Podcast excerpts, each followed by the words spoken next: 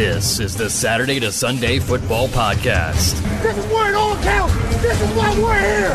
This is why each one of us are here. And now, here's your host. Welcome back to another edition of the Saturday to Sunday Football Podcast. I am Paul Perticchese, and thank you for joining me. As always, across the way, as usual, is Mr. Jeff Abercrombie.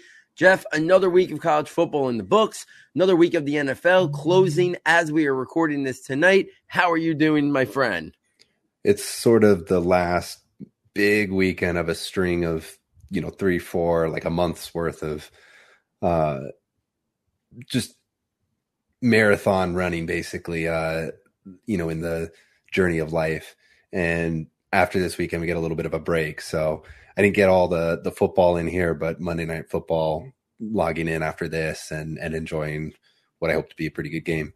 Yeah absolutely every single week I feel of the college football season, I, I do feel like there's so much to talk about as we're pushing now towards, you know, towards the middle of October. You know, we're getting a lot of games now under our belt. Guys are rising. Guys are disappointing a little bit that maybe the expectations were set a little bit high you know, it, it's a fun part of the college football year here as we turn to the the second half stretch there, rest of October, all of November before we kind of hit like championship week there in early December, and then we the, the long lull before bowl season. But there's always so much to talk about. Let's kind of jump right into the 2023 NFL draft stock report. You know, a couple big things. You know, Bryce Young missed this game versus Texas A&M due to injury. His absence was greatly felt. CJ Stroud, 21 of 26, 361 yards, six touchdowns. He continues uh, to be checking off boxes. Will Levis miss this game. I do think one of the, the surprising things, and, and I know you had mentioned it on like a CBS Sports mock draft, but Jordan Raanan, a really, really good Giants beat writer who works for ESPN, a lot of connections on a Giants podcast last week. They were just talking, you know, he was taking questions that people posted, and Will Levis's name came up, and Raanan said from all the people that he's hearing, they think by the time it's all said and done, Will Levis is going to be the first pick in the draft, and that kind of that kind of it kind of like came out of nowhere. This wasn't like it was like talking about this. It wasn't to like you know kind of like stir or create something. Like it was just kind of like yeah, all of his sources are saying that that's where this is heading, and that kind of surprised me. So I just thought it was something to at least kind of kind of put out there. Uh, Tyler Van Dyke this past week, 42 of 57, 496 yards and three touchdowns. Tennessee rolling over LSU. Hendon Hooker, another really productive game, very efficient, 239 and two touchdowns. Jeff, any thoughts on what I mentioned about Will Levis? The uh, Van Dyke this past weekend, Hendon Hooker continuing to to kind of surprise. Any of the quarterback position that you kind of want to hit on? It's it's sort of holding serve here. Uh, obviously, I think Kentucky even struggled with Levis out too, right? So when you talk about Young leaving, Levis leaving, and the offense is just looking not like they could really sustain. That says something about the quarterback behind center, right? Um, it's not this just plug and play you know system offense. We had a little uh, chat about you know Bo Nix this weekend, right? It's not just this system offense that you know you're plugging in some guy who can execute with some athleticism and you know produce some numbers, you know get the team moving. You know these these are clearly talented players that when not there to help their teams, their teams are struggling, and so that says something about you know the level of their play. So that's just, I mean, it's almost like you you don't see them out on the field, you don't see any stats, but you're also still getting information ju- about just how you know valuable and talented they are because you see the difference when they're not there. Um, I, I highlighted uh, Van Dyke because I, I mean it's I feel like we're talking about Van Dyke the same way we're talking about Richardson, up and down, up and down, up and down.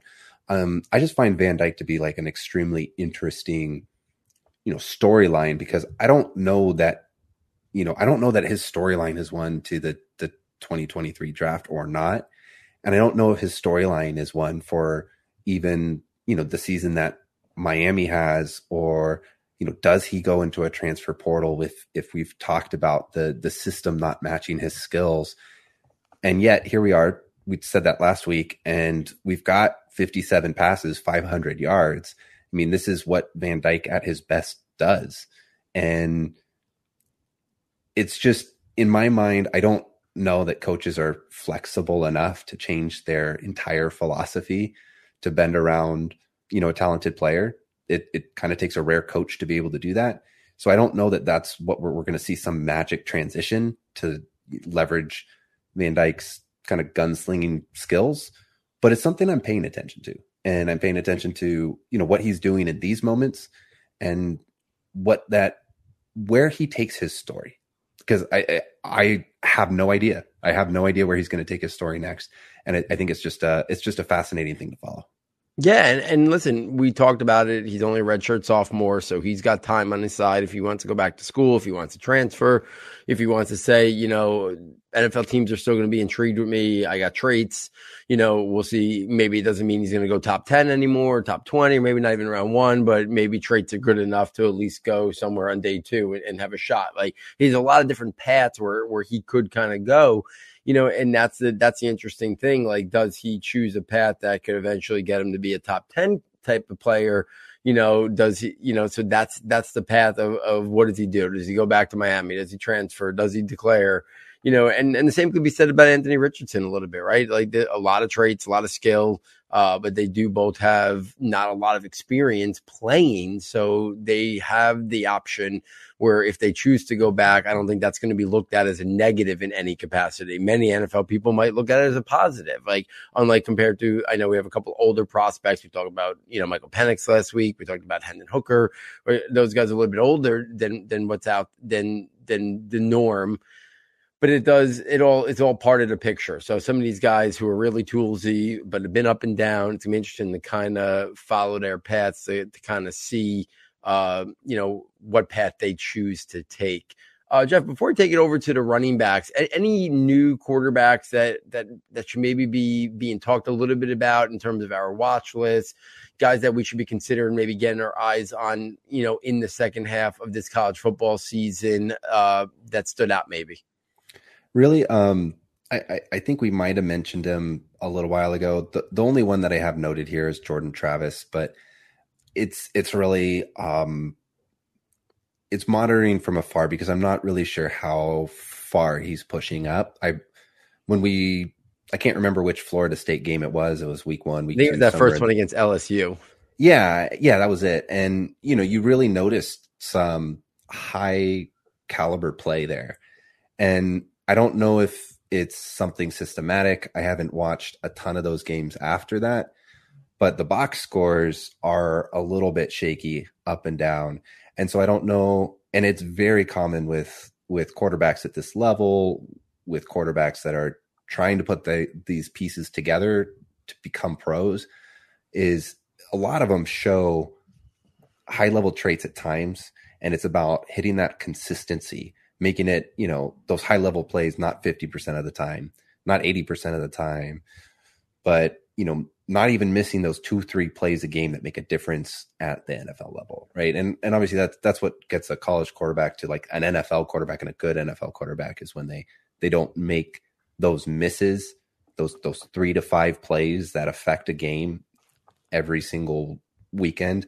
You know, those are the ones that a, good winning franchise quarterback makes and your guys that wind up into kind of backup careers, you know, maybe hit occasionally, right? And so it for me with Travis, it's just maybe getting a little bit of eyes to see if the flashes that I saw in that LSU game are still there, kind of like when I saw Richardson and his down box scores didn't necessarily reflect poorly on his level of play. His level of play, even in the, the bad games, was pretty outstanding. And it's just about building upon those blocks. So that's what I was would look for for Travis. Yeah, and and Florida State is kind of like my team that I always follow really closely in the college football landscape. Obviously, as, as I got into Saturday Sunday, I started to get eyes more on you know things that were more relevant for the podcast so I, it hasn't really been appointment viewing TV Florida State as they hit hard times. But I have watched enough Travis that I do think the inconsistencies in the up and down are a little bit, um, a little bit attached to the fact that the team is still very inconsistent and they're they've turned it a little bit, but they still have their moments where they look like they're they are arriving and other moments where they still you see that they're still a little bit ways away. And I, I do think Travis is an intriguing player. I like him, and even when he has like an up and down type box score, I still think there's moments that that intrigue me. So he would he is a guy that intrigues me to get eyes on closer a little bit. Maybe you know the second half of the year. We talked about Michael Penix last week. Uh, we talked about doing a little bit of a deeper dive on Hendon Hooker. I think Jordan Travis is kind of probably next in line in, in terms of the quarterbacks.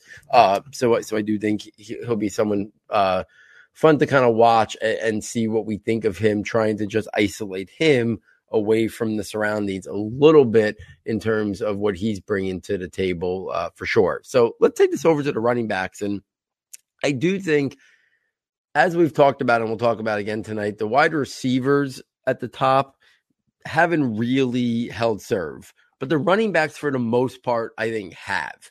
And this week, again, continued to reiterate that. Bijan Robinson, 130 yards rushing, uh, chipping in the pass game like usual. Jahmyr Gibbs, 21 carries, 154 yards you know, a couple catches. You know, he was the best player on the football field on the offensive on either side offensively in that Alabama Texas A&M game.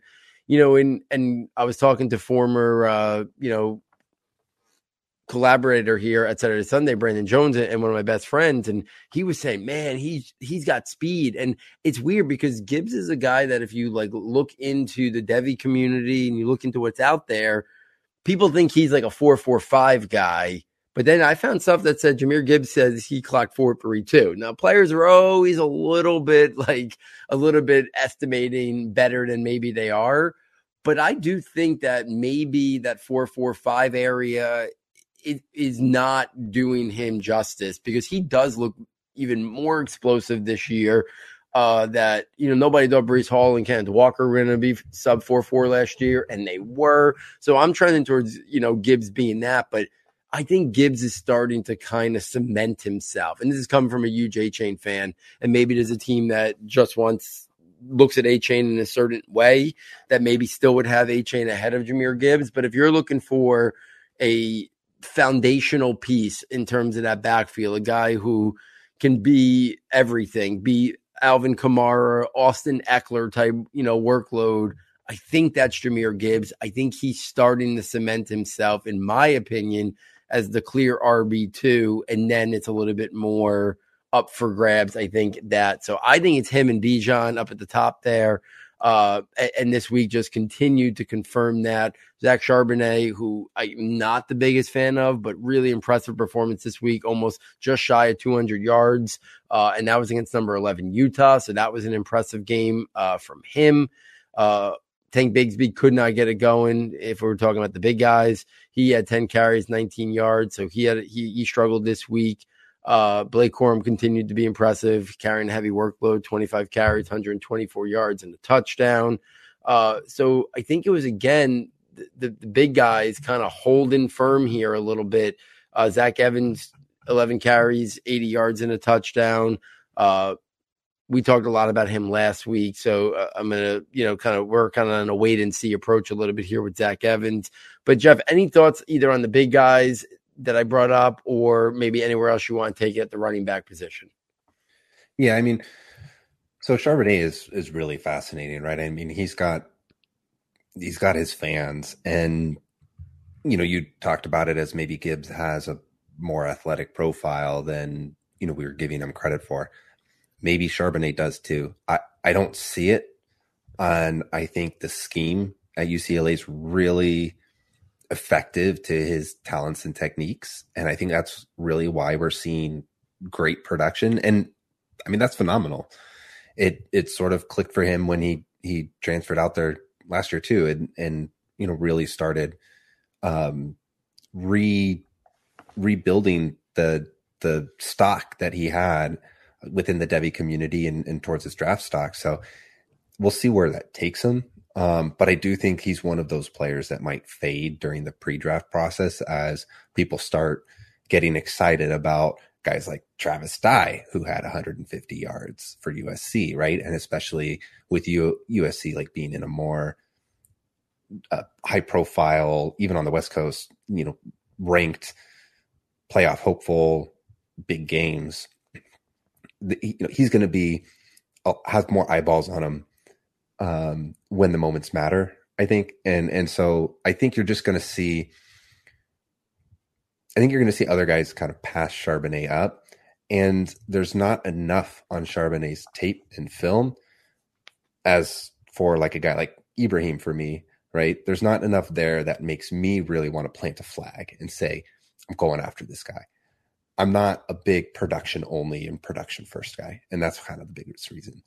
Um, I'm already there with you with Gibbs as the second running back. I, I mean, I, I think I've already said last week or something that if, if size, uh, measurables were, were a threshold metric only and not sort of bonus credit for the freak that uh, Bijan is, you know, just the massive size speed combo that reminds us of Saquon. Like I think Gibbs has enough nuance and talent and understanding of the position to be my top rated running back.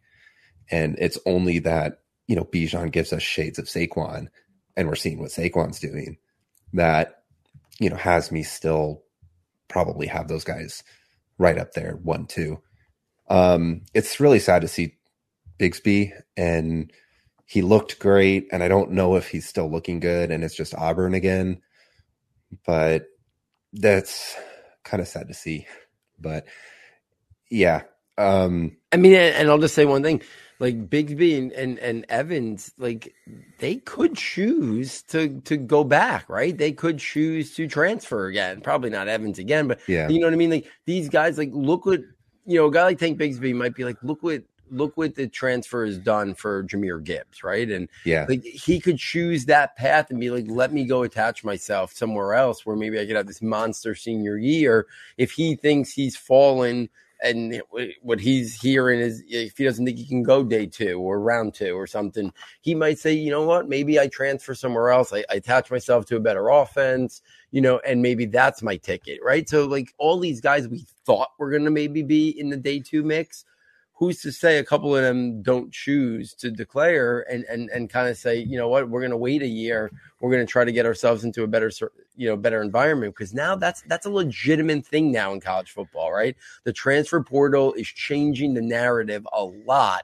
in terms of guys were kind of felt like they were almost stuck if they were going to transfer. It was going to be given up two years of their career, and like you you would never see a junior really who had any type of you know clout in terms of the draft community transfer for their senior year because then they were going to have to sit out. It, it, was like a whole process. But now i feel like now you might see a guy stay for his senior year if their junior year doesn't go as ideally planned because they don't. They can get in the portal. They can find a spot that like exactly maybe suits what they want and then maybe catapult that you know, to to and running backs is kind of an easy easier than some positions to kind of like just hit the ground running if you transfer. So it'll be interesting to kind of see if any of these guys who aren't maybe having the years that we thought they might do they take that path? Do they come out and, and kind of climb, you know, try to see the free draft process could kind of get them back in, you know, in, in high demand, which I think it could for some of these guys for sure as well. Jeff, any any other running backs you kind of want to bring up here before we kind of transition over to the pass catchers? And we actually got a couple tight ends to talk about today as well. Well, maybe one last quick thought since we have so much to talk about, you know, as far as the transfer portal goes too.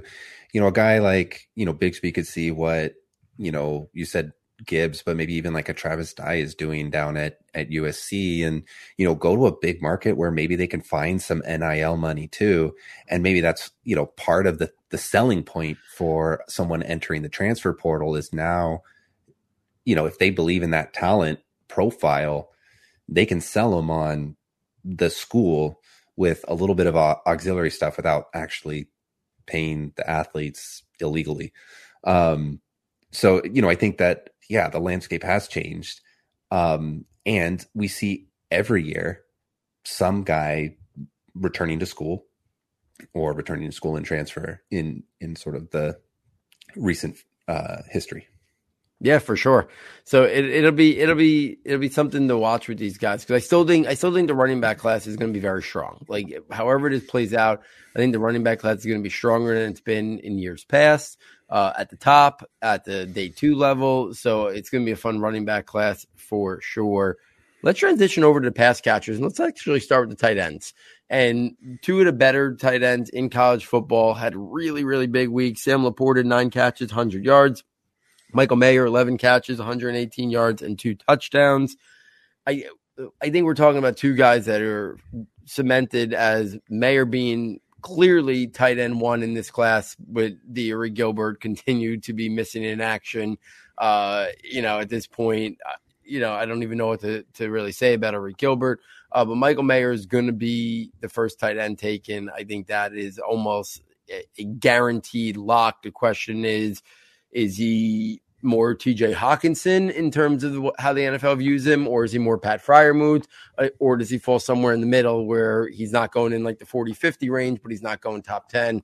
Is he in that like 25 to like 35 range? I, I think that's the question that kind of resumes about Michael Mayer. Very balanced, similar to Hockenson, Freiermuth, that he can block, good pass catcher.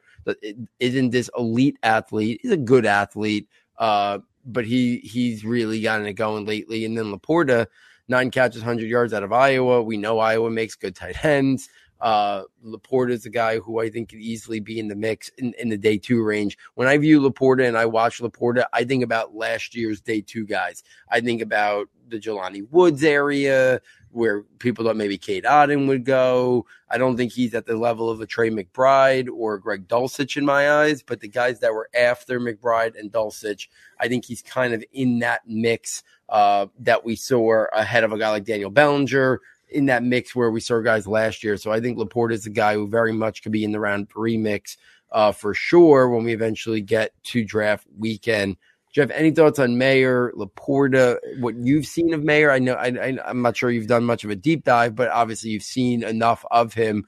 Uh, do you have a, a, a, take that whether you think he's closer to Hockenson or closer to Freiermuth or how the NFL might view him? Do you have a stance on, on, on Mayer yet in terms of which way you think the NFL might view him? I think I'm gonna have to get into the deep dive on the off season to really like find a nuance, but I think you've got the spectrum right, right? And we understand, you know, it's gonna be from a fantasy lens. Uh, tight ends is really hard. I mean, we've we're even seeing, you know, Kyle Pitts, the unicorn, struggle on a fantasy lens, but we we see how important players like Freiermuth, like Hockenson, can be to their teams. Goedert, right? Another one for the Eagles had a big game last this last weekend, right? And you know the importance of reliable players to fill a need when the team needs them to step up on a certain week or within a certain game plan or within a certain scheme. And both these players, you know, did that for their college teams in games that really mattered that they needed them to without the production that they had, do either of those teams win that game? I, I, don't think so, right? And so I think that is enough to really put a check mark on your resume in what kind of feels like a disappointing draft class for the tight end position.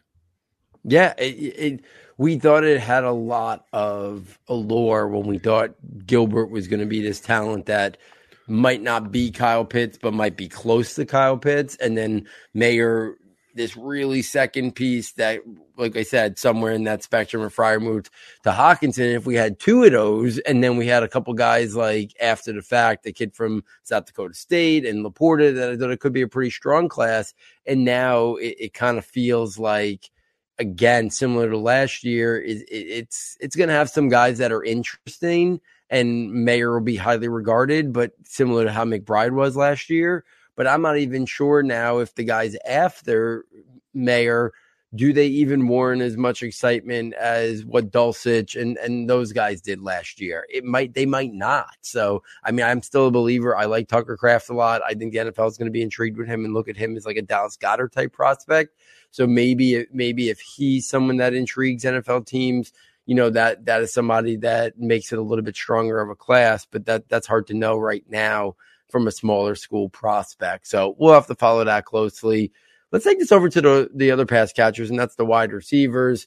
We've been waiting all year for it. Quentin Johnston finally has a big week 14 catches, 206 yards, and a touchdown. Uh, he had been very quiet for a guy that we thought could legitimately be in the mix to be the third wide receiver and maybe even push to to to get himself right up there with Smith-Njigba and Kayshon Boutte. And we know Boutte's year has not went well, but Johnson's year was not really going too well either. This is finally a breakout game performance from him. Uh, a couple seniors that we've talked about a little bit this year continue to impress. Rashee Rice uh, 12 catches, 122 yards. This is a guy that the the drumbeat is continually uh, getting louder and louder as the year goes on. I keep going to the fact that Dane Brugler had him as his number one senior wide receiver. So you know Dane's Dane's plugged in. Uh, that means to me he's been on the NFL's radar. That means he's going to be you know in Mobile with Jim Nagy at the Senior Bowl you know, Rice is a guy that is not getting talked a lot about, but I, I think that's going to change by the time you know the the pre-draft process ends. If it if it hasn't already, A.T. Perry, another interesting guy, five catches, 118 yards and a touchdown. Uh, those are the guys that kind of stood out the most from this week. Burton, I watched that Alabama game. I know they were missing Bryce Young. Right now, Burton is not looking. When I watch Burton, and every week I watch Alabama, when I watch them play, Burton is not doing anything that jumps off the page at me that makes me think he's around one wide receiver right now. Now I know the, the traits are there. We've we've seen glimpses, but I thought this was going to be a breakout, star-studded year from him, and and it hasn't materialized yet. Alabama's got plenty of big moments, plenty of big games. Uh, Kayshon Boutte, listen, LSU I wouldn't even be surprised if he shuts it down at some point, and then and then we see what the NFL is willing to do with him. Right? LSU is struggling mightily. You know, we talked about that hire. We weren't big fans of it. We think that that's not that wasn't the right play for LSU again, Brian Kelly. But you know, the NFL is going to have to say, do we believe Kayshon Boutte is a guy that we could think could be a bona fide stud like he did years ago? It's been a long time since he's been that player, and they're gonna they're a GM's gonna have to stake his reputation on what we think of that guy. It's not all that different than Singletary. You know, he had great freshman film, and then it was eh, and then missed time. It was COVID. It was this. It was that, and he still went high. Is that what is that the path that Boutte's going to take? I don't know. But there was a lot we wanted to see this year. We're not really seeing it from him. So the NFL is going to be in a little bit of a tough spot there. So, Jeff, thoughts on Quentin Johnston, Rice or Perry or Boutte or Burton? Uh, I feel like there's some interesting storylines here, uh, you know, from the wide receiver position. Yeah, why don't we do a quick celebration here because we've been waiting and waiting and waiting, and then we're over a month in, and we finally, finally, finally get someone delivering on the hype, and it it's not just you know some good statistical game. He just he looked good, and I kind of expect this. I expect more on the stretch run for Quentin Johnston in in the TCU offense because they were scheming him looks. He got about three or four different screens. He got a pop pass like that already. That's like you know half a dozen looks that they really want to just somehow find a way to get the ball in his hands. And he created after the catch. Like that bodes well. It, it bodes well, you know, for them to be able to move their offense in what was a very pivotal big game against Kansas. And goodness, the the touchdown catch to win the game at the very end there in that last minute, you know, back of the end zone, laying out, getting the toe down, like that was pretty phenomenal talent right there. Not not many receivers at the college level can make that catch. I mean, I'd say not even, you know, half the wide receivers at the NFL level are going to be able to make a catch like that. Um, so, I, and because they put so much effort into giving him schemed looks to really just get him involved, I think TCU sees that when Johnston does well, the offense does well, the team does well, and and that'll go um, and that'll be strong. You know, Rashee Rice again, just he's on a rocket for the the post uh, for the the draft process for his draft stock, and it just keeps going up and uh, and up. And and we saw a guy like Brandon Aiyuk reach round one. So I'm just gonna kind of ride this Rashee Rice rocket while others disappoint, like Jermaine Burton. And I was out here on the pre, you know, preseason watch list saying I really liked Burton. I thought he could be one of the best receivers coming out of this class. And that put me way out on a limb because we hadn't seen enough, right? You you had harped on we hadn't seen enough reps from him out of Georgia. And I was saying, you know what? From what I've seen, he's he's got those tools. I like him. He's in the perfect position to succeed. I was I was in over my skis and now now I'm so far out on that branch and I'm seeing this and I, I think it's gotta we've got to pull that back, right? Uh my you, you have to readjust, right? I had so much excitement for Burton and now I, I think we've just seen enough new information that that we really have to pull off that hype a little bit. And I, I don't know how I see him. I don't know how I see him being like translating this into a high level of stardom, let, like let alone for Alabama, but even the NFL, right? And and that's sort of what we're what we're looking for as we we watch these prospects go pro.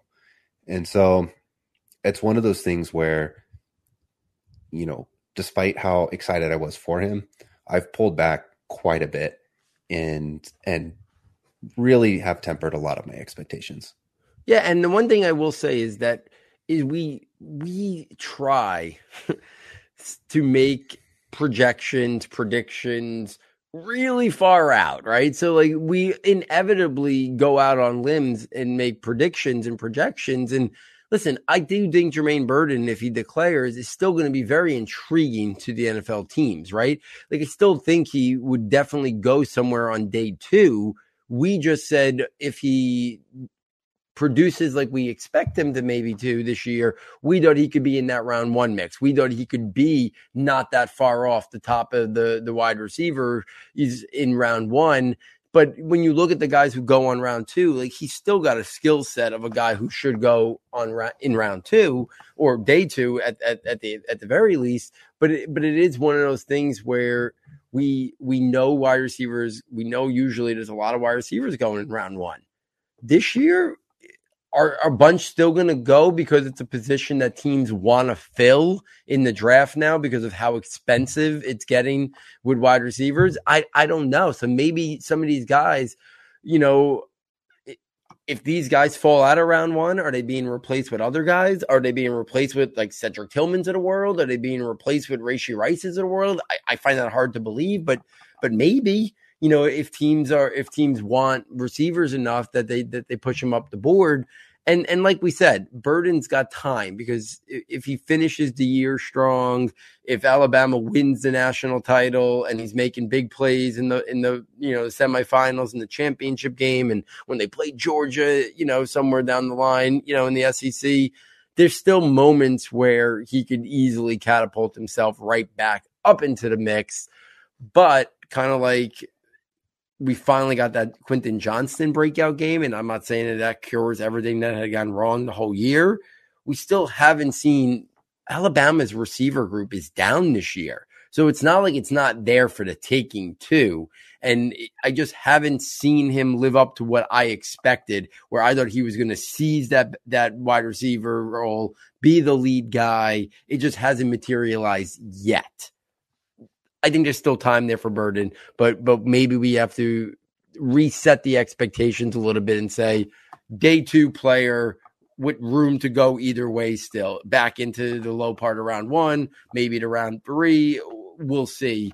Uh, but but I do think maybe some resetting of expectations. Jeff, any other wide receivers you want to bring up? Is this some watch list guys before maybe you transition over to the Devy slant? Sorry, I got stuck on mute there.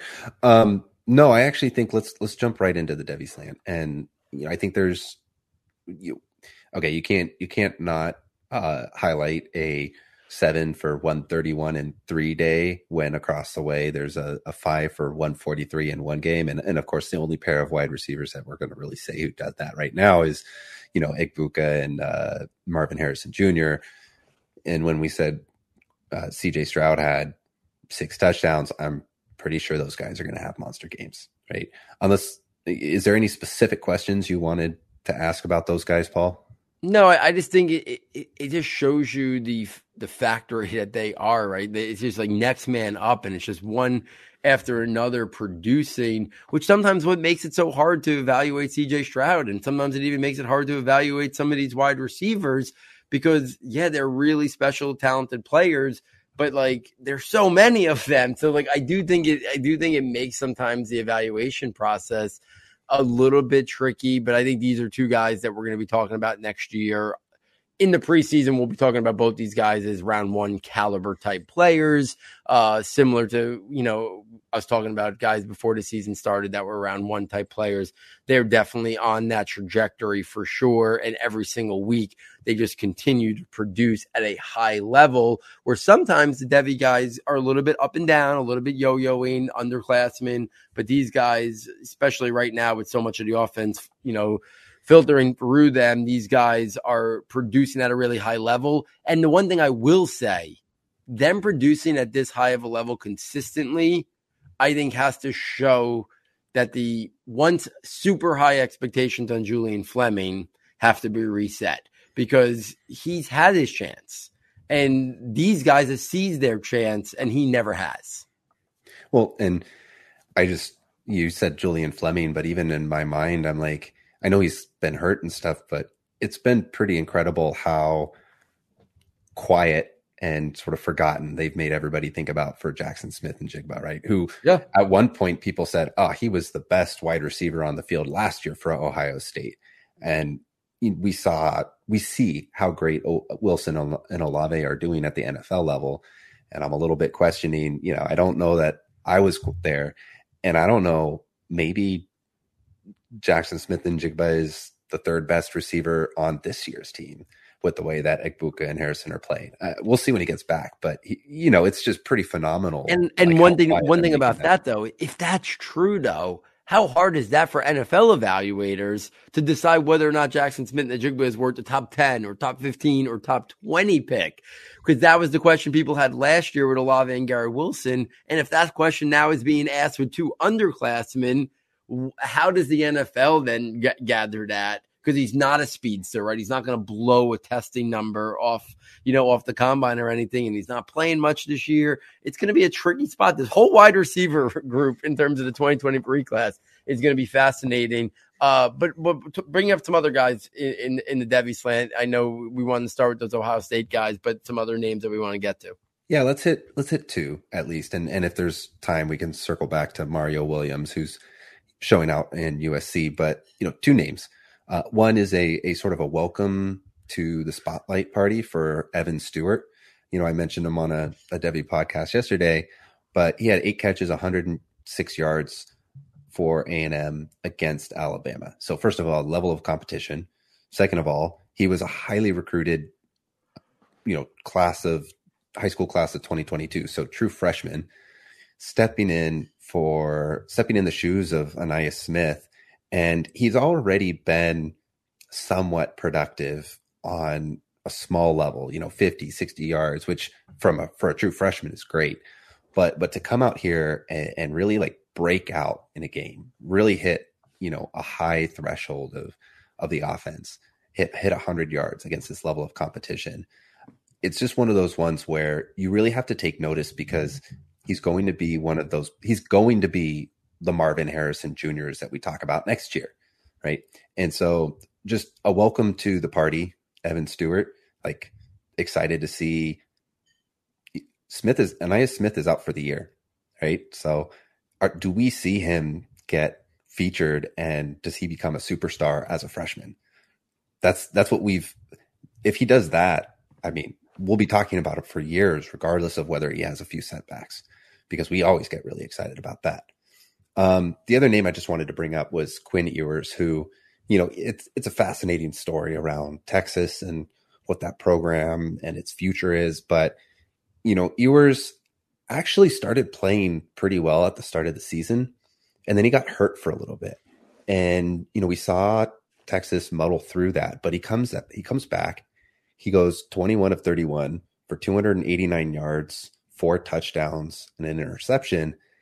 And I mean, he if he is what he was promised to be, right? I think, you know, winner of the Elite 11 or or whenever one of those high school competitions, right? I mean, extremely talented, touted, you know, high school prospect.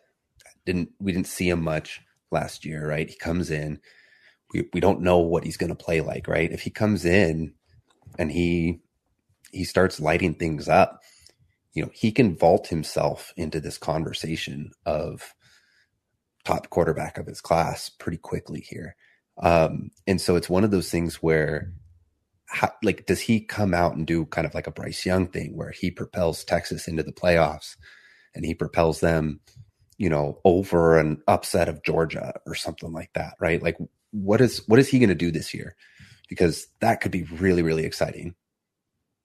Yeah, I mean, uh, uh, one thing on Stewart I'll say is what was really impressive about Stewart's performance in that Texas A&M game, and I'll get to yours, is Stewart did that in a close game. That wasn't garbage time, right? Texas A&M battled Alabama this past weekend, and you know Stewart was doing that, and and A&M's quarterback play is average at best, and that might be being generous. So, like Stewart doing that with average quarterback play in a close game against Alabama, like you know, it you know, I think it was in Tuscaloosa. So like, you know, there was a lot of factors that made that per- that performance very impressive.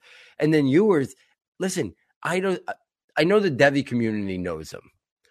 But the national stage is doesn't really know Quinn Ewers yet, and they might have if he didn't get hurt in that Alabama game because they were going to win that game with Quinn Ewers. I truly believe. I watched every second of that game, and if they had Ewers, I think Texas Texas might win that game comfortably. And by comfortably, I mean maybe like 10 points. But like they they were a better team that day. And then once Ewers got hurt, it just it just changed the way Texas had to play on offense. And then their defense was doing an amazing job. But Ewers is I think Ewers is working his way that I think come next year, we'll be talking Caleb Williams, Drake Maye, Quinn Ewers. I think he's I think he's gonna elevate himself and where Texas is bouncing back as a program, I think Ewers is pushing his way up to be in that mix with Caleb Williams and Drake Maye as, as quarterbacks that are highly regarded. Uh, he, he's his athleticism, his arm talent. You know, when I watch him in early portion of Alabama game, really close, like very poised for a young quarterback that who's inexperienced. Uh, I'm a big fan of Quinn Ewers. I, I think the ceiling is really high. He'd be a guy that I know the Devy community likes him, but I think still you can probably get him now, uh, especially if it's not a non super flex. I would want to kind of get Quinn Ewers on my team now because I think the stock is still going to go higher than it is right now. Yeah, am I allowed to be excited, more excited about the 2024 class than the 2023 class yet? Because you talk about those three quarterbacks, I'm like, ooh, I might, I might put those up against uh, Bryce Young and CJ Stroud, and I might take the 2024 class if if if I really had to, right? And it's just kind of and and let's not forget we talked about it before. There's at least a 50-50 chance guys like Van Dyke and Anthony Richardson get pushed to that class too. And mm-hmm. yeah, we don't know where their development is headed. But what if they figure it out next year, right? Like, what what if they come back and, and all of a sudden everything starts clicking, and then you add those guys who we know are toolsy, we know they have the physical traits. What if you add those guys to this mix, right? So like, there's a lot of allure of, of the way this can play out. As we we were looking at this class as being a really special class, and we sometimes always fall into this. The next one is better you know, but it, it, we knew that last year wasn't going to be the case, and we were always looking forward to this year. But it, things can change in a hurry, and if some of these guys go back, and then you know maybe there's more question marks about some of these guys at the top. Uh, it'll be interesting for sure uh, in regards to that. So it's a it's a fun group to to talk about, and I think Ewers is adding his name to the mix there, right up there with Caleb Williams and Drake Maye. So let's let's take this to the NFL rookie report for this past uh, week of the NFL season. Kenny Pickett got his first start for Pittsburgh. Uh, they went up against Buffalo. That did not go well for the team. 38 to 3, I believe was the final score. They asked Kenny Pickett to throw the ball 52 times in his first game against that Buffalo defense. Uh, he did throw for 327 yards, no touchdowns, and interception. I do think the one thing I will say is his ceiling, I do think, is substantially higher than a guy like Trubisky. I think he elevates the receivers to a higher level in terms of fantasy. I, I don't think Pickett is more than a than a QB two, even even if he hits that at some point down the line. But but I do think he just raises the skill players in Pittsburgh's offense, uh, and he's a guy that Pittsburgh right now defense is not what it used to be. Uh, he just brings more to the table. So there was the least word talking about him in his first career start. Breece Hall, I mean, he almost went the Christian McCaffrey DFS special, 100 yard bonus in receiving and rushing, uh, 97 yards rushing and a touchdown, two catches, 100 yards receiving. He got tackled two other times at the one yard line, and then Michael Carter got the one yard touchdown run. Or we could have just been talking about a monster game. I think the question with Breece Hall starts to become just because we know he's we know he's going to be really good is is where does he start kind of filtering in in terms of like dynasty running back rankings because I think it's a fascinating one with the age, the ages of a lot of the really good ones. Like after, like I know Jonathan Taylor's still young, Saquon's still in that mid 20s, but most of the other really good ones are at that like 26, 27, 28 range. You know, if you push that out to like Derrick Henry and stuff. So it's interesting to kind of where to put a guy like Breece Hall, especially with the Javonte Williams injury. So I think that's an interesting conversation that we should have sometime down the line. It's Kenneth Walker time in Seattle. Rashaad Penny's out the year. Kenneth Walker, eight carries, 88 yards, and a touchdown. He will probably give up third down duties to like DeeJay Dallas or Travis Homer if he comes back or something. But Kenneth Walker is going to see a very heavy volume uh, moving forward in the surprisingly decent offense there in Seattle. Uh, Dameon Pierce, 29 touches. I mean, that is what fantasy dreams are made of for, for running backs. And this is a day three guy carrying the workload uh, significantly for Houston. And then the wide receivers, George Pickens, I mentioned before Kenny Pickett. I do think Pickens, you're going to see him rise with Kenny Pickett. I think Pickett's going to really push the envelope more than a guy like Trubisky would, and he's going to really get George Pickens going. Khalil Shakir had to step in and be the third wide receiver for Buffalo. He delivered with three catches, 75 yards and a touchdown. And Chris Olave continues uh, to produce four catches, 54 yards, and a touchdown. But on that touchdown, he did have to leave the game with a concussion. Jeff, I mentioned seven names there. Anything you want to expand upon? Anybody maybe I didn't bring up that you want to bring up? Uh, but a couple interesting names there for sure. Yeah, I'll hit it rapid fire. So for Shakir, you know, we talked last week about the the importance of the role of the Buffalo slot wide receiver. You know, without Crowder, without McKenzie, that's that's Shakir. Let's see if He's you, Crowder and McKenzie were in a timeshare when they were, you know, in that role. So let's see if Shakir starts working into a timeshare with McKenzie because that'll get me excited about him. You know, Lave, you know, his concussion. I don't, I don't know how, where that was in the game. Um, he's been great. You know, Pickens, I'm with you. I'll do Pickett and Pickens together, right? Um, with Pickett, one of the one of the best questions that I think everybody should always ask is, what if we're wrong? Right? Like everybody thought Justin Herbert would be, you know, a mid-level quarterback. Nobody thought he'd be a superstar coming out, right? He had he had so many red flags, you know, with the, the air quotes around that, you know, in his in his draft profile, right? And what if we're wrong about Kenny Pickett? That's that's the only thing that I think people should ask that ask that question. I still don't believe I'm wrong, but you just have to you have to keep that option an opportunity in mind when you think about the range of outcomes. And I'm with you. I think he's going to support more production for the Pittsburgh Steelers, especially Pickens. We we've seen that when he took over last week. We've seen it a little bit this week. It's not that Chase Claypool isn't going away. We're not we're not going to see Pickens take over the way that a guy like Wilson or Olave really has. I just I think there's too many other too much other talent around that offense that is going to demand the ball. But this is great for Pickens' development. that's what we need to see. Um, Yeah. Go ahead. No, I was just gonna say I, I this wide receiver class is really interesting. They've been really, really good uh, in spurts. We haven't seen a lot of consistency, which I kind of think we I kind of think we knew that was going to kind of be the case, and it's kind of materializing. But I do think George Pickens might we might see some consistent, at least solid production the rest of the year. I feel like that connection that you were talking about, and you're right. What if what if he's even what if he's better than we think, right? Like you know, what if his ceiling and you know, what if his ceiling is more athletic Kirk Cousins? Like, or, you know, I don't think, I don't think we're saying he's going to be Justin Herbert, but like he could be better than I give him credit for. But if he is, that's even better. Even if he's not, I do think he can elevate those guys that we were talking about Diontae Johnson, George Pickens. So it's going to be fun to kind of watch that Pittsburgh offense the rest of this year, uh, especially because they can't get the run game going. Uh, Najee Harris has not looked good, whether it's the O line, whether it's him, whether it's the injury to him. Uh, so there's going to be a lot that falls on Pickett's plate, and he's going to he's going to be he's slinging the ball all around the field for sure.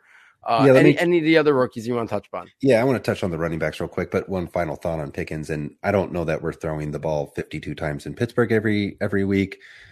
Not a recipe for success. Yeah, maybe maybe they'll have to. It doesn't matter. But um, what what I see with um, some wide receivers, I think I mentioned it a couple weeks ago on a pod, but on on one of these episodes. But um, you know, I want to see the rookie wide receivers hit a 60 target threshold, and I was worried about Pickens for a while, and that's why I made that Olave trade, you know, a few weeks back. But when we see Pickens come through with seven, eight, eight targets, that's really good. That spells really good things for him to be able to reach that threshold.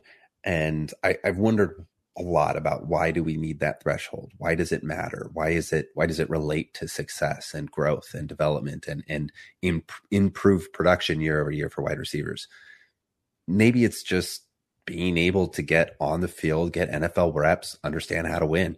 So anyway, seeing seeing Pickens come out, show that he's winning, getting earning those targets, you know, I think it's a great sign.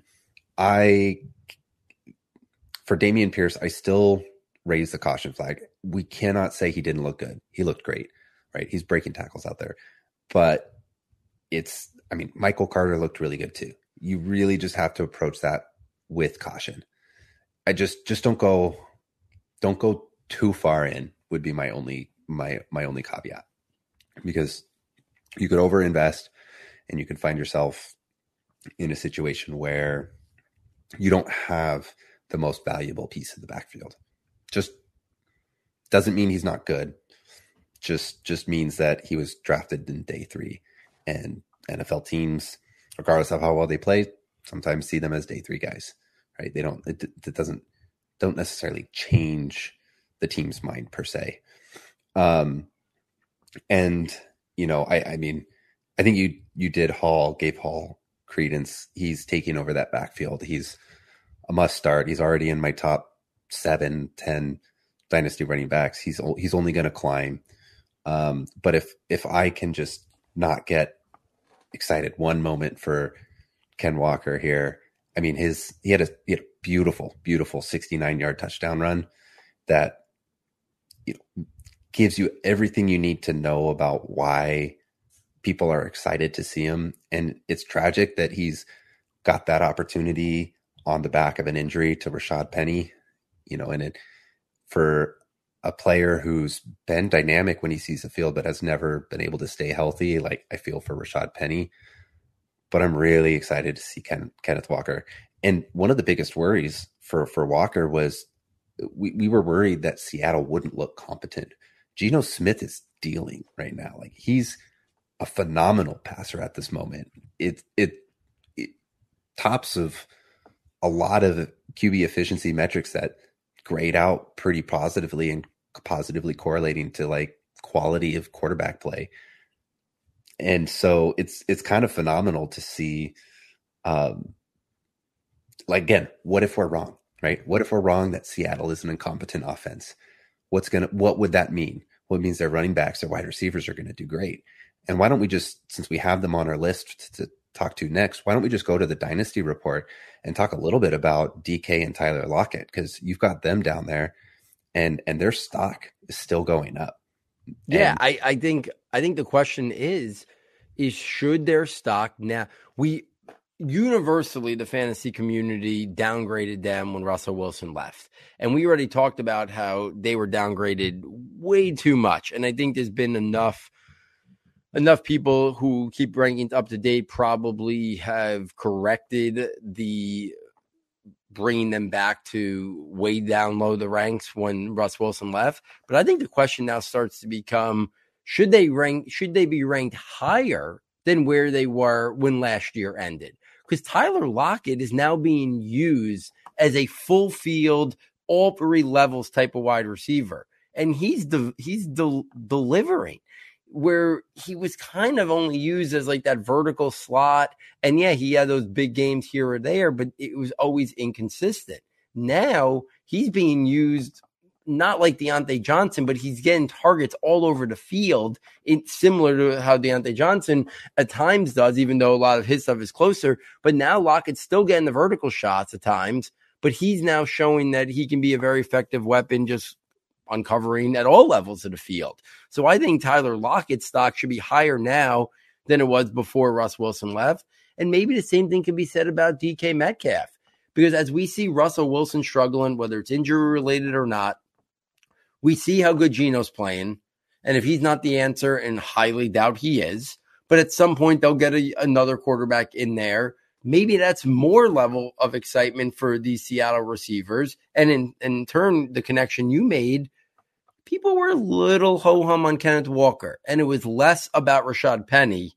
And it was way more about this offense is going to be incompetent. They are far from incompetent. So now everything get, gets uh, brought back up.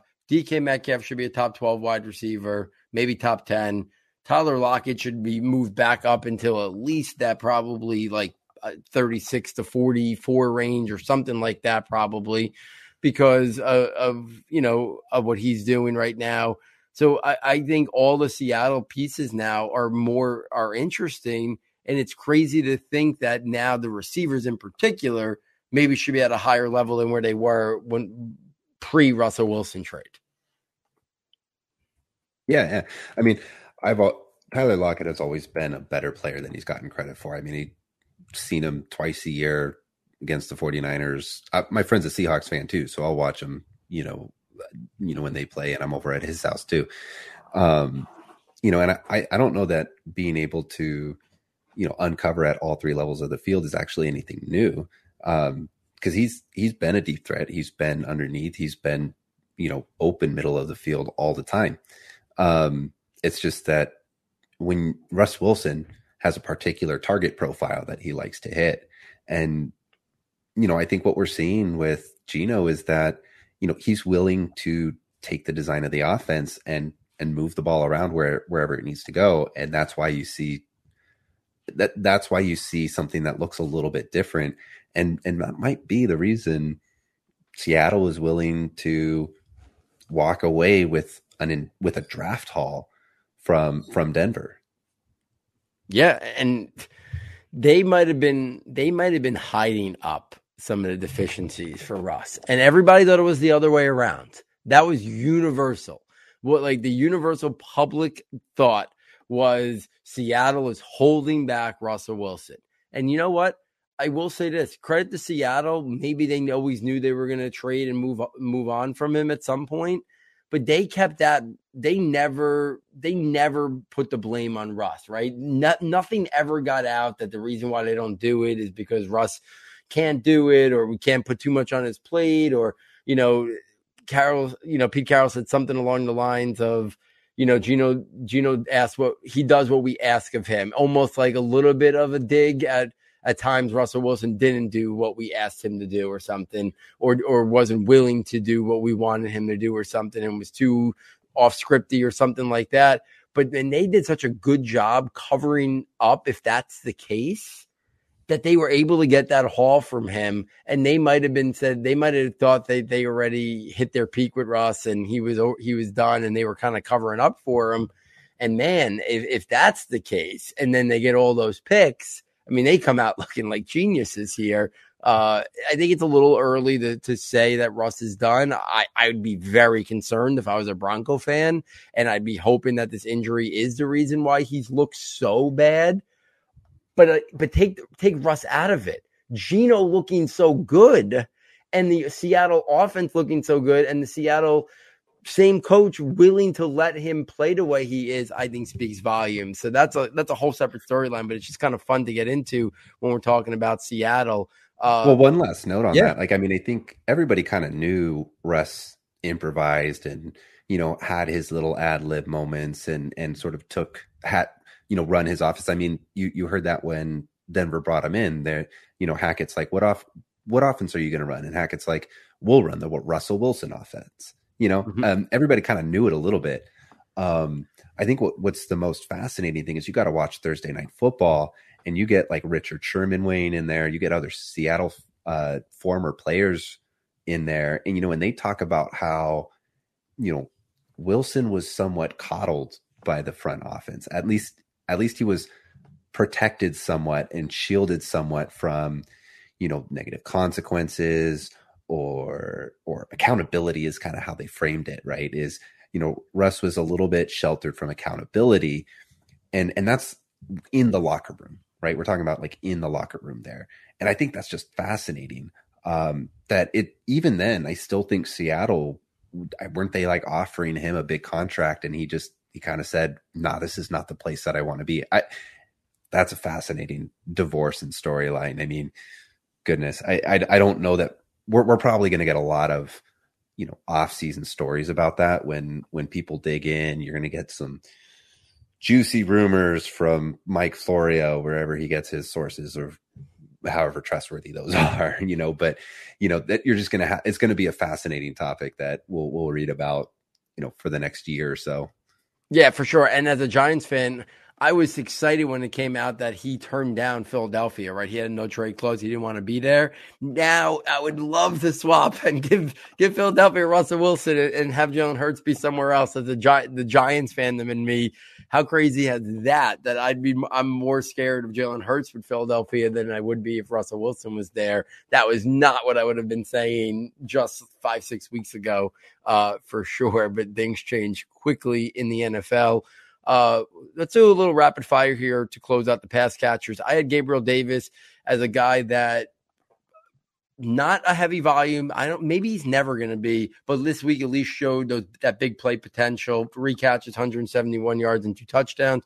I still think people are a little down on him, especially people who are looking for like that higher target share. Might be a window to buy him. I know maybe not off the Breeze 171 and two, but if he has a ho hum week, I still think where he was before the season to where he is right now, I still think his, his value is decreased. I would still use it as an opportunity to maybe buy him a little bit lower. Uh, just that the the roles in that Buffalo offense so valuable. Elijah Moore, I watch a lot of the Jets here, obviously in New York, also, even though they're not my team I follow. Elijah Moore, I know I like the player Elijah Moore, but I think people got a little bit overzealous with their Elijah Moore love. And this year, we're kind of seeing very not an integral part of right now the offense. Like he has, you know, there's been weeks that's been Garrett Wilson, there's weeks that's been Corey Davis. You know, Elijah Moore hasn't had anything really jump off at you yet, or anything that at least says like his time, his moment is coming. Is he just kind of the third fiddle there for this year? Occasionally maybe pop up. I, I think people were expecting him to kind of develop into like a solid wide receiver three type this year with upside. I, I think we I think we got to hold back a little bit on, on, that. And then at the tight end position, David Njoku is rising fast. And my question is, is he right there? Does he deserve to be right there in the mix in that tier where most people in the dynasty community who do dynasty ranks after the top tier has Goedert, Hockenson, Freiermuth. I kind of feel like Njoku should be right nipping on their heels to join that tier. Maybe we got to see a little bit more of it. But from a talent perspective, this is a guy who warranted going in round one, similar to a bunch of those other guys that we just talked about. Freiermuth went round two, Hockenson went round one, Goedert went round two. So they they have the draft pedigree. He's got the athletic profile. Now it's finally all clicking for him. We've seen tight ends take time to develop. Maybe that's what it is. The light finally clicked on. He's, he was a very, I think he was 20 years old when he was drafted. So he's still extremely young. I don't know if there's another tight end after, you know, besides those guys I mentioned that I would say I'd rather have than him. And if that's the case, then he should be right there in that mix. You know, I guess that would put him in that like tight end eight, nine range do you think that's where he should kind of be looked at right now in, in terms of tight end ranks, or maybe you still a little bit more want to see more consistency, a little bit wider of a you know a, a production profile from him before maybe you're ready to put him there? Tight end's so shallow that you know you do anything for a couple weeks and you rocket yourself into the top five, six, seven, eight, or five, eight or so. You're going to get a bunch of guys who do disappearing acts, and Njoku's going to be doing disappearing acts, you know, for a couple weeks here too, and and we might just there wasn't anything about his level of play when I watched that game that um, stood out as something that was transcendently different and different maker like you see for a Kittle or a Pitts or a Goedert. So in my mind, he's going to be in that productive tier below those top talents. Um, and one final just thought, you know, maybe with Elijah Moore, it's, you know, the sad thing is it's going to be um, I'm just going to have to file him under talented players that you know somehow don't have the production role fit of their offense, and unfortunately, you know, like a Brandon Aiyuk, wind up being you know really talented players that you're buying in and and waiting for a while on and and I think that's just where Elijah Moore is going to be for a little bit. Yeah, for sure. I'm right there with you. And let's let's end it out with some running back talk because I think there's some interesting things here to close out the show with tonight. Rhamondre Stevenson, 25 carries, 161 yards after Damien Harris goes down. I still think there's a buy window on Rhamondre Stevenson, even coming off of this great week. I sometimes I don't know, even in the dynasty setting, I do think sometimes a lot of people don't have longer foresight don't do the due diligence at times. Like uh, Damien Harris is not going to be on this football team after this year. Like I don't, I would say almost 95 to, to 99%. He's going to be gone. He's a free agent. They're not giving him a contract after this year. They drafted a plethora of running backs in the last draft, you know, from, uh, I'm Jordan, the guy's name from the small school. Uh, I know it was Kevin Harris later. They drafted, um, if you have your Pierre Strong, I think. Yeah, yeah, Pierre Strong, Kevin Harris. Like they they they added young talent to that position. Stevenson, I think, is the guy they look at as being the starter after this year. I think people are still looking at him as like a messy committee. New England backs produce in fantasy. Like there's this misnomer that they're annoying at times, but we, have seen LeGarrette Blunt produce. We've seen, you know, Damien Harris last year, monster touchdown production. They produce in the ground game. And I think Rhamondre Stevenson is a guy that is not maybe getting enough attention as a guy who could be an RB2 3 this year, but then next year even have a more solidified role when Damien Harrison's out. Uh, Travis Etienne, I would use this as a buy low window. It still may exist split touches, but he's been more productive each of the last two weeks than than James Robinson. This week, Travis Etienne had 13 touches, 114 yards. I don't think Robinson's going away. I think he's a good back. We've talked about him, but I also think Travis Etienne this adds a different level of big playability that I do think people are down on it because he's not he didn't take seize that opportunity yet to get a bigger portion of that workload. But I still think uh, he's a buy right now. Antonio Gibson, I mean, light a candle. I mean, he's done. He's to me, he's done right now, having fantasy value without an injury there. They didn't want him to be the guy in preseason. He had to be due to circumstances of Brian Robinson. Uh, they started giving touches to uh, Jonathan Williams a, a couple weeks ago. Now Brian Robinson's back. Gibson only had a couple touches yesterday his promising rookie year, which I was all in on Antonio Gibson, seems so, so far ago that uh, unless a change of scenery kind of opens the door for him, Gibson's fantasy value to me is at an all time low. I would, I would, I would get rid. If there's anyone that still is intrigued with him, and you can get anything of substance, I would, I would, I would bail on him right now. Uh, the buy window is back open for Khalil Herbert in dynasty leagues. I believe my Damien Harris stance about percentages. I can say the same thing about David Montgomery. I do not think he'll be back in Chicago next year. A rebuild team is not going to uh, use decent money on a on a free agent running back. I think they move on from him. I think Herbert gets every chance. I'd be buying Khalil Herbert wherever I can. And Nick Chubb, I mean, we did. I feel like he just doesn't get enough credit for arguably being the best running back in football. Kareem Hunt's going to be gone after the year.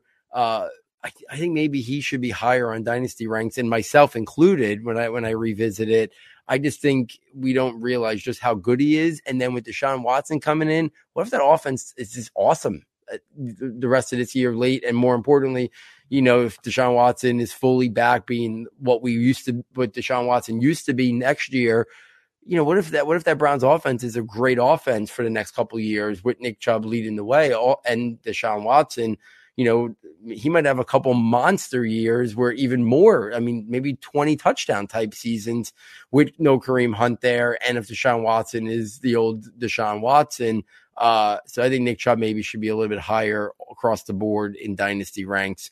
Uh, I feel like PPR value has always been something that people have been hesitant because he doesn't do much in the pass game.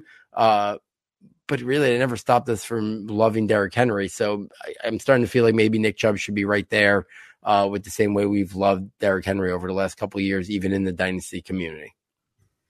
Yeah, well, um, Nick Chubb is is a common name around around my household here. It's the one that one that my wife knows. She's always said, "And no, Nick Chubb, Nick Chubb," because um, I've always been, you know, a huge fan of his.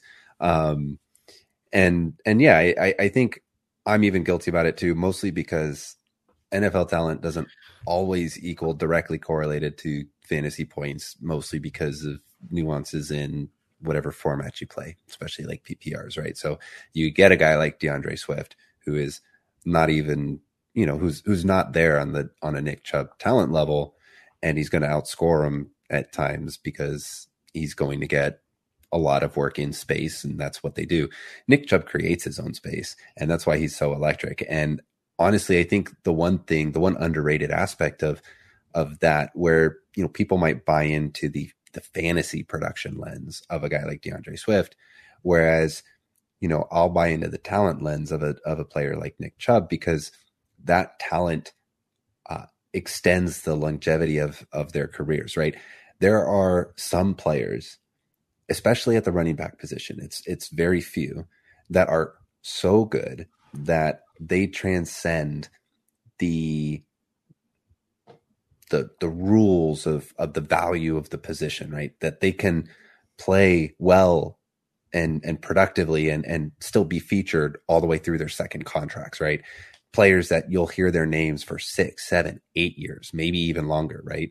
And and for a running back, like you're used to seeing that for like three, four, five years, maybe tops, right? And so you can get a guy like Nick Chubb, who's four years in now and and is is kind of going in and he could do another four more years. I, I mean, I think that's phenomenal uh, to get out of that, you know, to get that much that many years of production out of a pick like that.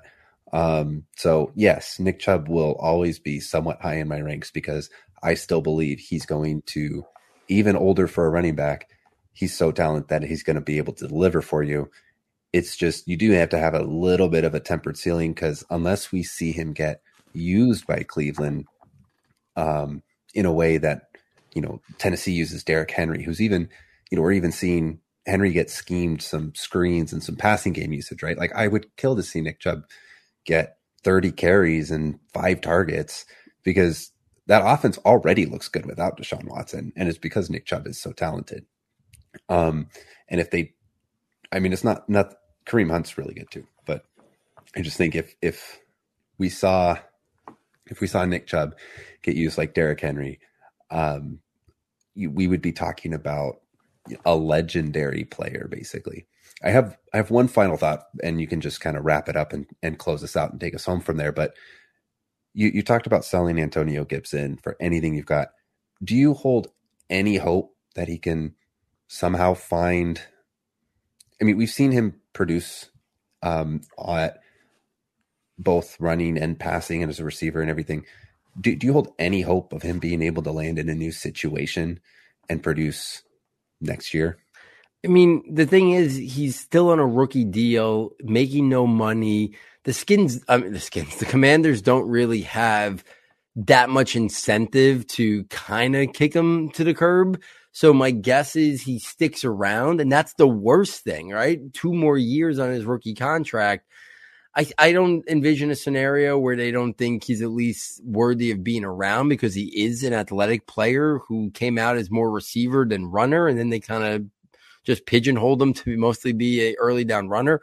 Maybe they look at, you know, making him just a pass catcher and move on from McKissic. and if they, you know, and if they wanted to or something like that down the line. But I think there's my guess is they won't move on from him because he theoretically could back up McKissic and he could back up Brian Robinson or pick another running back, right? So he does have the ability to be a backup to both their like if you want to call them a committee, he can play both roles. So that is valuable to a team and a roster.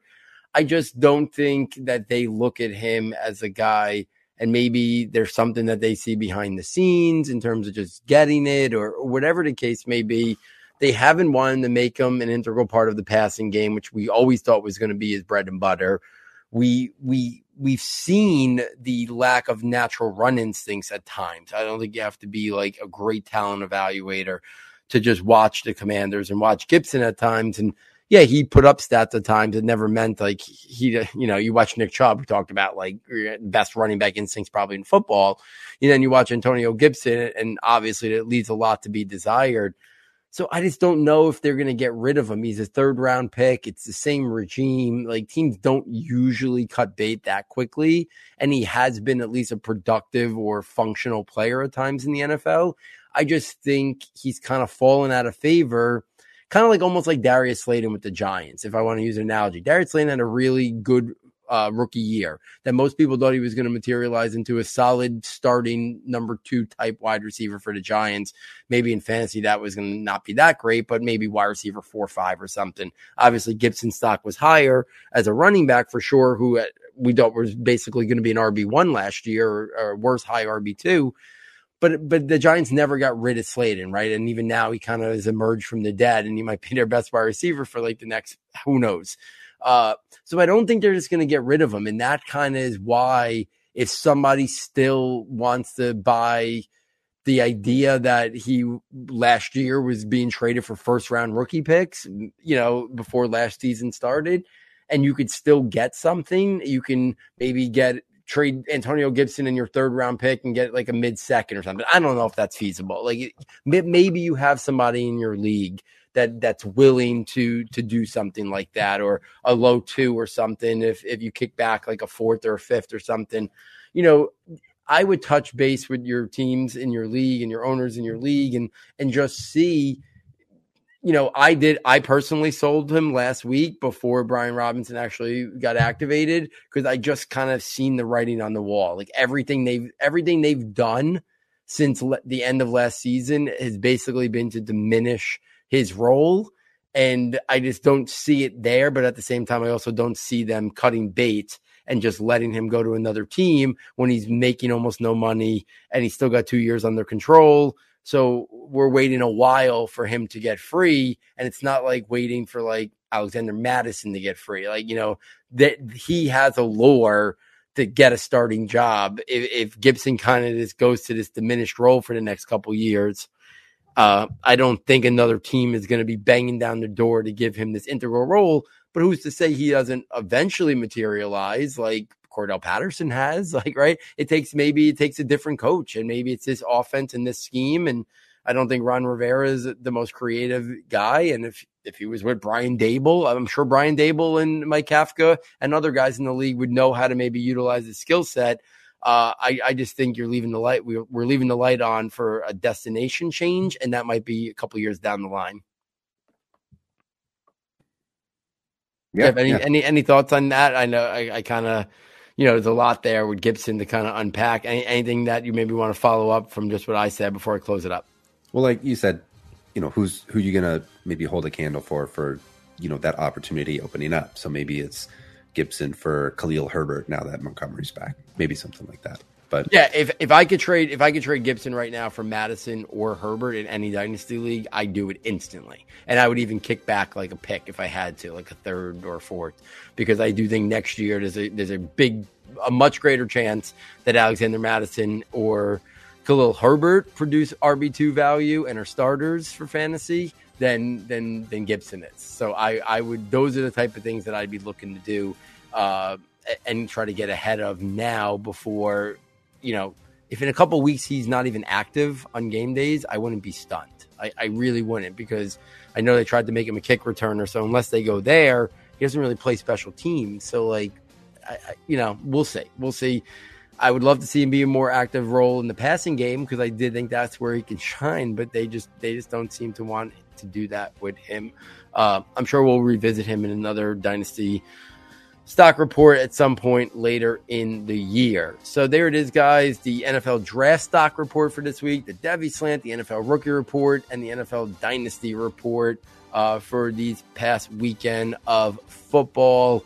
If you're enjoying the content, please get over to the website SS Football, the fastest and quickest and most efficient way to get there. Check out the premium content tab for $9.99. You get access to all our scouting profiles, our notebooks, uh, the rankings notebook, the, the, draft projections notebook in in April, uh, closing into the draft season, uh, the scouting notebook, all of our information. Uh, please check it out. Is this the best way to support us and continue to help us do what we do here at Saturday to Sunday?